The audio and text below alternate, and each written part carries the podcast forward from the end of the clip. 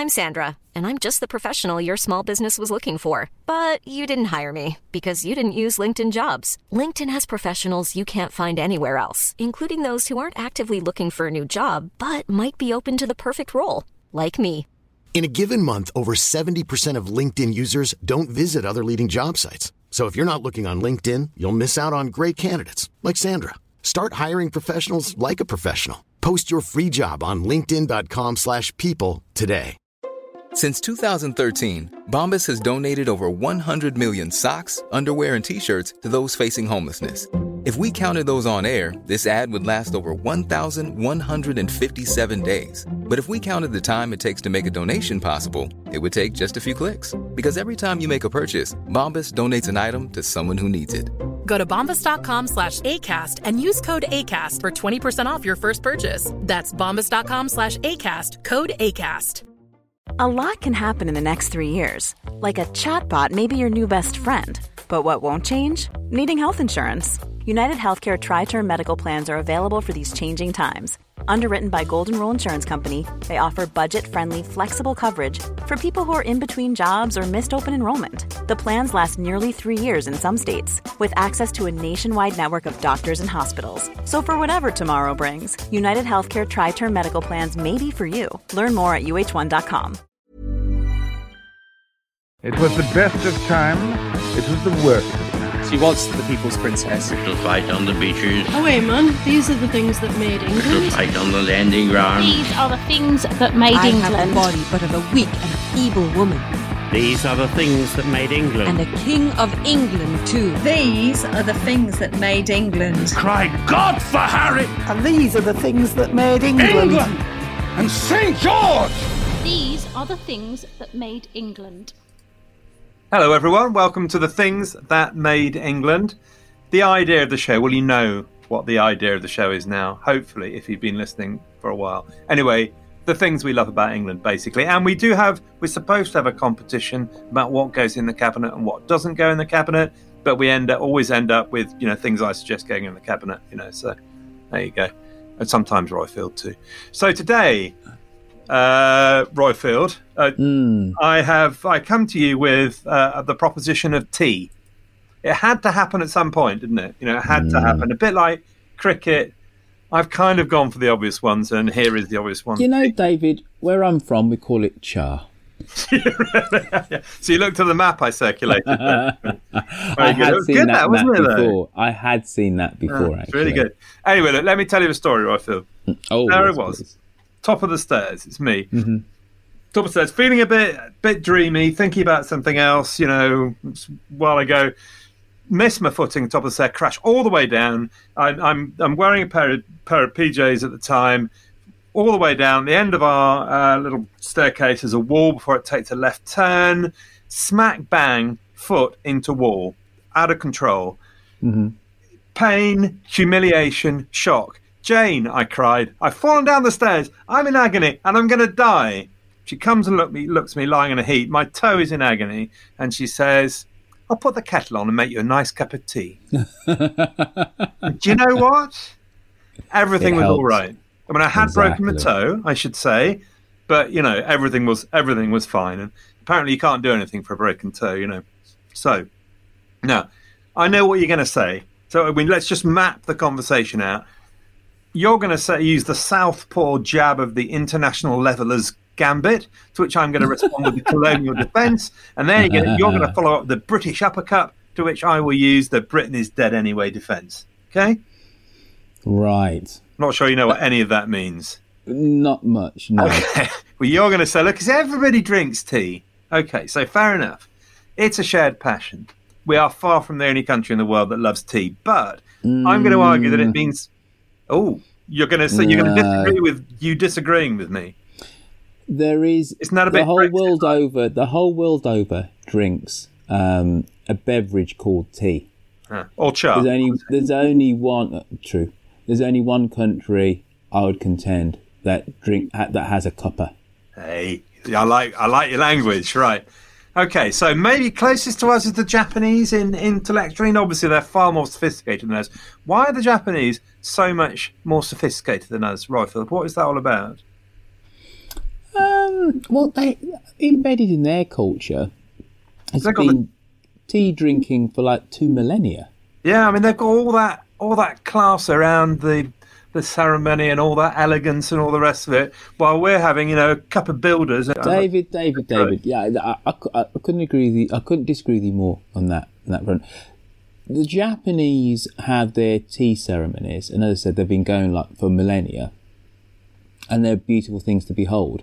But an afternoon tea is a thing of beauty and refinement That in and of true. itself. That is I true. love going to a hotel, uh, a nice tea shop. You know, you're mooching around a small little English town, and somebody says, "Let's have an afternoon tea." Yeah, let's go to And Mrs. Miggins' tea shop. Exactly. A couple of little cakes, scones, tea, some little finger sandwiches. Oh, stop, stop! I'm feeling hungry. I've got to go. Do you know, I work, I've told you that I'm working. I'm on this course at the moment. This uh, part-time undergraduate English Mhm. social history course, which I'm doing in the continuing education department at Oxford University. Thank you, it's fantastic. And I sit every so often, go to the Bodleian, all right, and I sit there and I, you know, do whatever I do. Why do I do that, Roifield? I don't know, David. Why do you do that? I'm going to tell you. But just by the Bodleian, there is the university church, and at one end of the university church is the vaults. And in the vaults, there is a little tea shop where they ser- serve a fruit scone with strawberry jam and a nice pot of tea. And I, I'm telling you, I mean, you know, I've got, I don't care anything about doing English social history. I can go and have a pot of tea whenever I like. Why, Roifield, did Karl Marx never Hmm. drink loose leaf tea? Good heavens. I've no. loose leaf Because tea in tea bags, that's a relatively newish in You don't know the answer, do you? invention. I don't know. No, I'm, I'm didn't grasping. drink loose leaf tea because property is theft. oh, that old joke. Okay. I'm here all week. Anyway, we, it's a great gag, isn't it? What's brown and sticky? Uh, I don't know, David. A stick, Roifield. Enough of this class humour. So let's go back. So I was going to tell you a bit of history before you went to the end point and started talking about doilies. Let's talk about doilies. Tea, earliest evidence? Any idea? Uh, I'm going to say Confucius probably um, did some Confucianing around tea. So I'm going to go uh, 100 BCE. It's not bad, actually. When is uh, Confucius? Oh, you know? I don't know exactly, No, but no round about that time. Earliest, earliest evidence was, in fact, found in the tomb of Liu Qi, who lived between 188 BC and 141. oh my God! Look how close yeah, I was. Not bad. It was found in the form of a discarded Yorkshire tea bag just beside a piece of baked well done. That's quite good. And then uh, 9th century tea drinking, vital part of Japanese culture, as we discussed. So they, you know, they're, they're early to it. Dutch, 1606, the first consignment of tea was shipped from China to Holland. It was a drink for the wealthy for ages and ages. Indian tea didn't start until after 1834, which is where we come to the dark side of the tea trade. Roifield, you know what I'm going to talk about, don't you? I, I suspect, but I'm going to be sit here with in, in rapt attention. So, Okay, that's so very go good. on. Most unlike you. You you you ill or are you you multitasking at the moment? Uh, yeah, I'm on my iPhone. Yeah, yeah, yada yada yada, whatever. Anyway, uh, so we get the Opium War. So uh, there's a triangular trade which develops uh, around about the 1830s. So there is a lack of silver, like a lack of bullion around. Uh, so if the East India, India Company decide what they'll do is they'll export woolens. Uh, So the point about the lack of bullion is they can't buy the tea. So what they'll do is they'll create this triangular ch- uh, trade. So we'll export good British woolens to India. They will grow um, opium in India and will sell that to China. The result is the extraordinary business of the British invading China or making war in China in order to force them to buy opium. uh, I mean, it's got to be one of the most outrageously uh, appalling episodes in British history. Anyway, that creates a tea growing culture in in India eventually because they're thinking, why do we buy all this tea from China? Why instead can't we grow tea in India? And mm. actually, they stole lots of tea and brought it back, but then it died until a wild version of tea was found in Assam, and Assam tea was born as a commercial activity. And by 1888, it was more popular than Chinese tea. And we like Assam tea, don't we? Because it takes milk very well, very strong. Mm. So then it grows in England, and it grows in England for a few reasons. One of them to do with alcohol. Why would the growth of the popularity of tea be connected with alcohol, Roifield? Uh, do you like the way I'm making this interactive?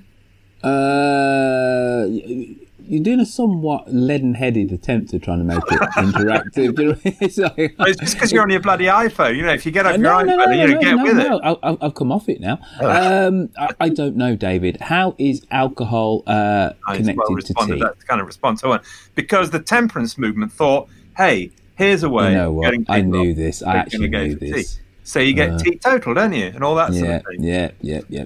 Also, they think it's medicinal. Mm. Um, and there's a bit of social climbing involved because it had been a posh drink. You know, the uh, the, the non posh people, you know, like yourself, decide that they're what they'll do. they'll drink a bit of tea and they'll look smarter. You know, so mm. cool. Uh, so that's kind of the history. But to the English, the point is actually, I read um, I read a book called Inglorious Empire. Have you read that? Mm-hmm. No. It's you know, it's basically you know the the horrors of the British Empire and the British India. But he gives us, after, you know, trashing us for, you know, 455 pages, the last two pages, he gives us two benefits. One is about cricket, which he describes as uh, rather delightfully, actually, as a, an Indian game accidentally invented by the English, which I thought mm-hmm. was a mm-hmm. great quote. And tea, because he loves the the ceremony we put around tea. So I read all these 450 pages. The only things I took away from it was the fact that uh, the English are good at drinking tea. For us, it's a magical substance which is at once a sedative, you know, oh, I'll have a nice cup of tea to calm down, and a stimulant. Oh, I'll have a nice pick me up. Let's make me a cup of tea. Do you know what I mean? Does that bizarre, just depend on the amount of sugar you put in it, though? I don't know. I never put sugar in at all. I mean, sugar is a class identifier, isn't it? Good heavens. Don't you think? Well, there you go. Tells you something about you and me because I, I didn't actually know that. Well, Kate Fox, in her mm-hmm. book, you know, watching this, she reckons tea is a class thing. If you if you're drinking a strong, milky, sugary cup of tea, especially if it's alongside your savoury evening meal, that's working mm. class, probably yeah. Yorkshire. Whereas yeah. if you're drinking a smoky lapsang souchong with no sugar or milk, we're talking class anxious middle classes. No, okay. I'm going to stop you there because that. Remember at, at, the, at, at, the stop of the sh- at the top of the show, I said to you that tea is drunk all over the world, but there's only one place for a cuppa. For me, a cuppa involves milk. Yeah, and it is it is amazing for me um, traveling around the world that for the most part, people don't even know that is an option. Or yeah. if they do, do know it's an option, they're Why like putting milk, milk yeah. with Earl Grey and crazy things like that. You uh, know, yeah. which you just never do. Yeah, you just never do. So, I mean, I must admit that is a weird one, isn't it? Why do we put milk in? Yeah, well, it's just it's not even just weird. It's wrong. It's just totally wrong. So it is. It's nice, there, isn't it? And and even when you go to countries that are you know culturally closely aligned to ours, i.e., let's say Canada. You know, so there's there's my daughter, uh, born in London, uh, left when she was three, uh, connected to her, her, English roots, or at least so I thought, as well as her Jamaican roots and the Canadian uh, heritage as well. And uh, we were walking along uh, a road in Ottawa about six, seven months ago, and I said, "Let's go and have afternoon tea." She went, What's that, Dad? No, oh, I no. beg your pardon, right? So I had to, you know, give her a crash course in, right. in English culture, sir. Excellent. Excellent. Right. So I took her into uh, this wonderful um, hotel and this great um, kind of restaurant. And they treated her like a princess. You know, it was madam this, madam that, right, and she couldn't believe it that somebody actually uh, took took a chair and you know pushed it in as she sat down. She said, "Dad, this is really posh." But you know what utterly floored me? Yeah. She said, "I've never drunk tea before." I said, Of course you have. Da, da, of course da. you have. She went, Dad, I never have. What do I do with this? I had to show her how to pour a cup of tea. Every week, she buys herself a pack of tea now. She loves a cuppa. Excellent. Well done. I mean, that, I mean, yes. I mean, that can't be. You know, you can't have an English heritage and not not drink a nice cup of tea. It's true. So it's Very also posited to you, Roifield, that the basic underpinning characteristic of the English character is social awkwardness. Yeah, and I think You you, have said that on many occasions, and I don't know if I quite agree with you. yeah, it. I know. Uh, You've it- kind of opted out because you're not socially awkward, but maybe if there's a point to you and I doing this show, it's because I'm not going to say that I am working class, but I came from working class roots. And you, sir, uh, were you know you you were like upper upper gentry. Um, is that right? Nobody's ever Anyway, grown up gentry but- before, but so- I mean, so- obviously, you know, I but mean, how this plays out is with these subtle distinctions of actually what is English and Englishness. And you do the social awkwardness thing all the time. I do. And I don't sign up for that.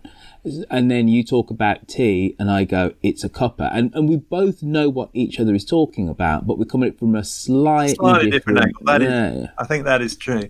But I mean, I think we all understand the cuppa, and certainly I used to work in a in a warehouse in a place called Anstey with Brian Granville and Mr. Burton. It was always Mr. Burton because he was kind of the boss. He was the warehouse Mhm. manager. Yeah, and you had to have tea at a particular time. You know, you had tea breaks and all the rest of it. So there we'd sit. Nobody knew what to say because you know it was an awkward situation. Somebody would make a pot of tea, uh, and then somebody would be able to make the same joke every day for you know uh, upwards of nine months. Don't call it names, Dave. It's too weak to fight back. Okay, or the classic. That's barely strong enough to crawl out of the spout. You know, it was. It's an icebreaker. Everybody can talk around a nice cup of tea, can't they? No, it, it, it absolutely is. It's, it's, it's a social connector. And, and just the whole transactional nature of it. How do you take your tea? Yes. No. Three sugars, you know, two tea bags, uh, easy on the milk, you know, type of thing. It, it, it, it is. It, it's literally the opening gambit on any social Or interaction. A classic, actually, as it comes, Mm. or hot and wet. No, good to say no, that. no, no, no, no. You don't do that. You've got to. Partic- No. It's got to be a particular type, is it? You, you, you've got to nail your colours to some kind of mask. It Right. tells you a lot about that person. We're getting back onto the, the slight class thing now. There's, obviously, there is taste, refinement, and then there is class or class, right? and somebody who says, however it comes, right? You know, is not somebody I can I can sip a cuppa with. David, Is that you know. No, have have something about you. You got to have something about you. Have some hard and fast uh, opinions because it's not like you know when you if you go around to somebody's house and they're cooking you a meal. They might ask you what your dietary uh, requirements are, but fundamentally you're in their hands, and because that is just common decency. You don't say, Yeah. I'm coming round to your house. I want you to cook me this." Yeah. Although that's However- an interesting thought, actually. I must try it next time. Sorry, I don't. I don't want your shepherd's pie. I want a side of beef. Done exactly. You just don't say That'd be rude, wouldn't? That'd be rude. However, you know, the lingua franca of hot beverages in England is tea. So that's taken as a given. So you can then uh, say to your host how you want your tea. Yeah. That's totally fine. Yeah, that is true. Yeah, make it strong. Yeah, whatever. Hmm. Yeah, I totally agree. And it would be good to come back to the the tea, you know, the physical thing of tea actually, rather than just the drink, because you you, in, introduced the topic of conversation quite rightly. So, if you have, you know, it's a meal as well. You know, when you talk about meal, the Waldorf, you know, you're thinking about a a uh, an environment like the Waldorf Hotel where you go and you get dressed up. Somebody once took me to the Ritz for tea. We had a customer come over, bit well hit, well heeled, and she took me to the Ritz. That I have to tell you, I mean, that really was something else. So it's this. This is there is an element of the Japanese tea ceremony. I know it's nothing as sophisticated as that, but there is something about it being an event, a process, and you have doilies. Does anybody else in the world use doilies apart from us? Do you know what a doily is? Oh, well, I- of course I know that doily is. Slightly But worried I, I a think It was just my grandmother.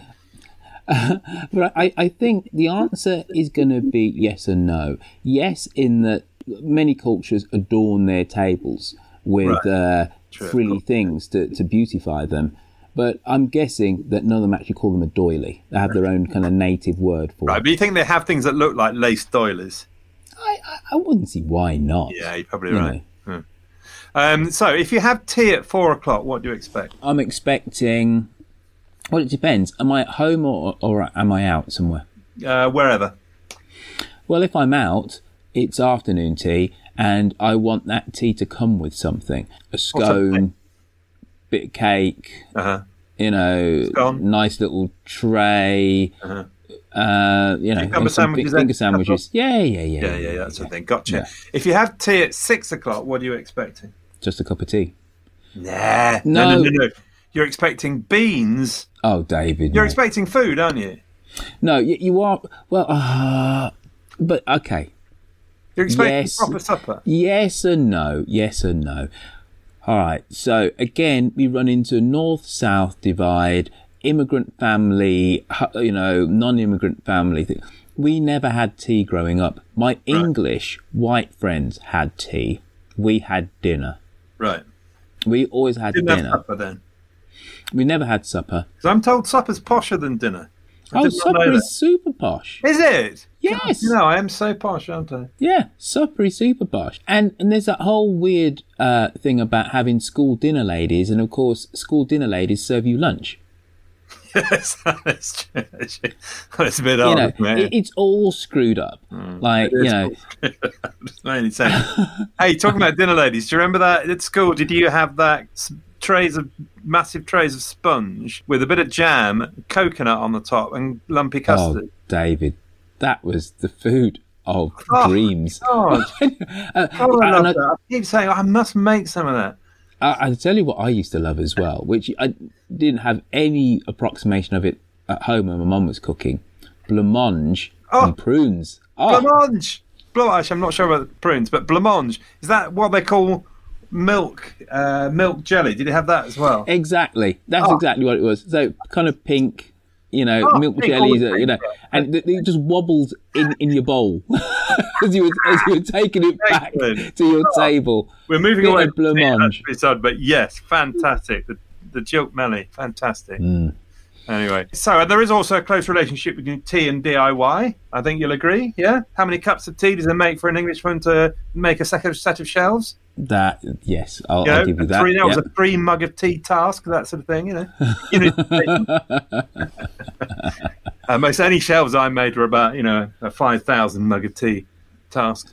So look, there it is. That's the proposition, Roifield. I'm I'm making You know a what? proposition to you I- I- I feel- in English life. David, I feel that you've been somewhat freeform with your argument this because you know it's such an obvious one that you've not really structured this well at all, have no, you? I'm sorry. Could I You formulate? know, you've just gone. You've basically just come. You've basically just come onto the podcast and just gone tea. Ah, shake your hands, and it will go in isn't it? I mean, it's a slam dunk, isn't it? I mean, come on, you know. It is. It is. Utterly And true. and because of that, you've done put absolutely no intellectual rigor behind it at all. Oh, come I- on, I- intellectual rigor. I'd like. come on, David. Uh, you I'd like- came on. I've you let said, myself down. I've let you down. I've let the listeners down. Well, it's because you know it's going in. To be fair to you, say no intellectual rigor is a bit harsh. Little, is what I say. Because you did say he started off in China No and shit. then went Yeah, to India. A little harsh. Oh, yeah, I know. gave you some history. But other than that, you, you're should we talking about, about. Char tea thing, actually? Because I didn't explain that. It's true to say, and it's very interesting. Hmm. So there are two words for char, for, for tea, one Hmm. based on the Chinese cha and one based on the Indian tea. I think that's right, isn't it? Hmm. And so, depending on where you are and how you got your tea delivered to you, is how you pronounce it. So if it came by land, so through the Silk Road from China, then you're going to call it a derivative of cha. If it came by sea, it would have probably been later and come from India, and therefore it's based on the Indian word for tea, which is fascinating. So in, there's one exception. So most places in Europe have a name based on tea, uh, and there's one exception, which is Portugal, where they have a name based on char because it was shipped from Formosa, which was Chinese, obviously. So there you go. It's fascinating. The map on the Facebook site. Awesome. Roifield, wrap up for us then.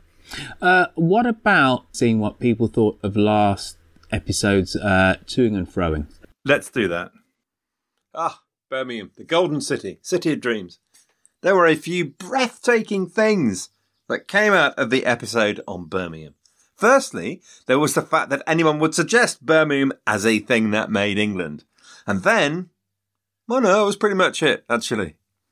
Absences, gentle listener, mean that you have me rather than Luke or Fiona, which is obviously something which will make our hearts grow fonder, but it has the benefit of me being able to insult Roifield without him being able to strike back.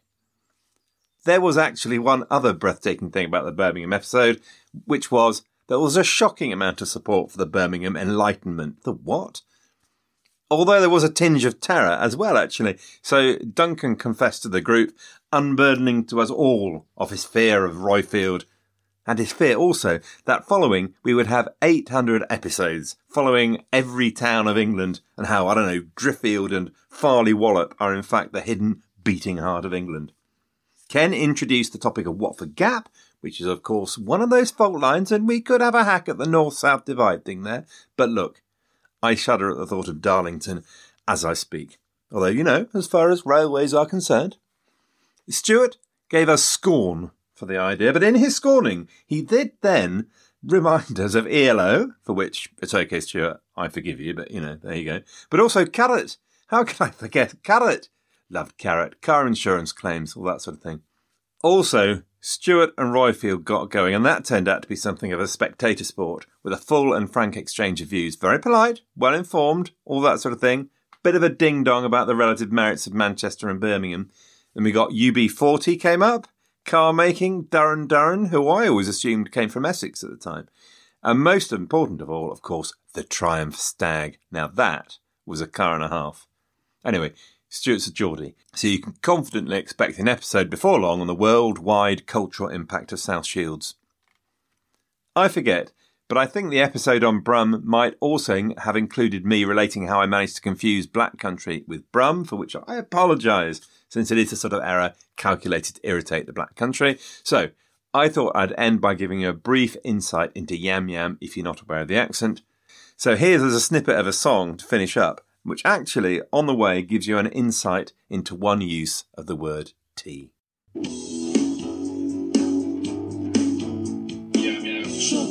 Say I'm yam yam, and that I sound funny. But I'm just a black country chap, and I don't sound like a brummie. Some people eat their dinner, while I just eat my tea. Cause I'm just a black country chap, and I don't sound like a brummie. Wake up every day, it's a nightmare. I've got no six pack, got no hair. I'm skint, but I don't like a fuss. I ain't got a car, so I gotta catch a bus. People around here, they just all look complaining. Too bloody hot if it ain't pissing raining. Yeah, yeah. Some people say I'm yam yam, and that I sound funny. But I'm just a black country chap, and I don't sound like a brummie. Some people eat their dinner. Thank you for that, as always, tip top and Bristol fashion. And it's nice to see that people are still prepared to uh, throw their opinions around on our Facebook group, which is the things that made England. Now, Isn't it ship shape and Bristol fashion rather than oh, mi- I'm mixing my idioms. It's, it's fine. It's very, very English of You me. you meant- Now, David, uh, one thing which we should um, invite our listeners to do is to go on to uh, Apple iTunes and write us a review because it's a very important way uh, us exposing uh, the things that made England to new ears, to new listeners. So why don't you go on there? I don't like all this begging and pleading. Again, this is the, this is the class divide. I'm just rolling my like sleeves up it, and doing what has to be done, and you're being all mealy mouthed and, and you know and uh, socially uncomfortable about Oh, it. crying out loud. So anyway, right, go on there, write a review, say how wonderful I, I was, and uh, you can neglect to mention David in, in the review at all. So uh, we thank you if you've already done that for us, uh, and uh, and thank you for being part of our Facebook group. That's me. I'm just about expired. Uh, next time we'll talk about something else, and you'll see coherent, cogent research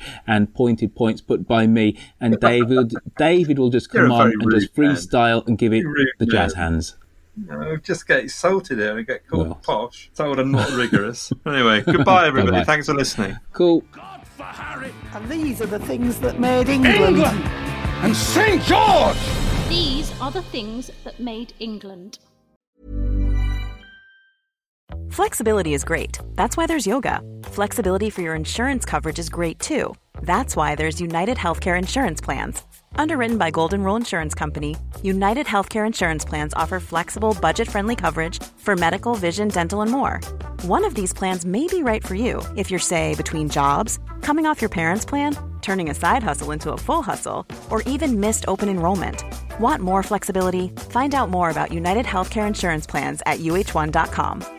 Imagine the softest sheets you've ever felt. Now imagine them getting even softer over time. That's what you'll feel with Bowl and Branch's organic cotton sheets. In a recent customer survey, 96% replied that Bowl and Branch sheets get softer with every wash. Start getting your best night's sleep in these sheets that get softer and softer for years to come. Try their sheets with a 30-night guarantee. Plus, get 15% off your first order at bowlandbranch.com. Code BUTTERY. Exclusions apply. See site for details. Hi, I'm Daniel, founder of Pretty Litter. Cats and cat owners deserve better than any old-fashioned litter. That's why I teamed up with scientists and veterinarians to create Pretty Litter. Its innovative crystal formula has superior odor control and weighs up to 80% less than clay litter. Pretty Litter even monitors health by changing colors to help detect early signs of potential illness. It's the world's smartest kitty litter. Go to prettylitter.com and use code ACAST for 20% off your first order and a free cat toy. Terms and conditions apply. See site for details. Summer's just around the corner, so give your body the care it deserves with Osea's best-selling Undaria algae body oil. Created by infusing Undaria seaweed in barrels of botanical oils, it leaves skin silky soft and glowing. Plus, it's clinically proven to improve elasticity and deeply moisturize without feeling greasy. It's safe, clean, vegan skincare. Get 10% off your first order at OseaMalibu.com with code GLOW, plus free shipping on orders over $60.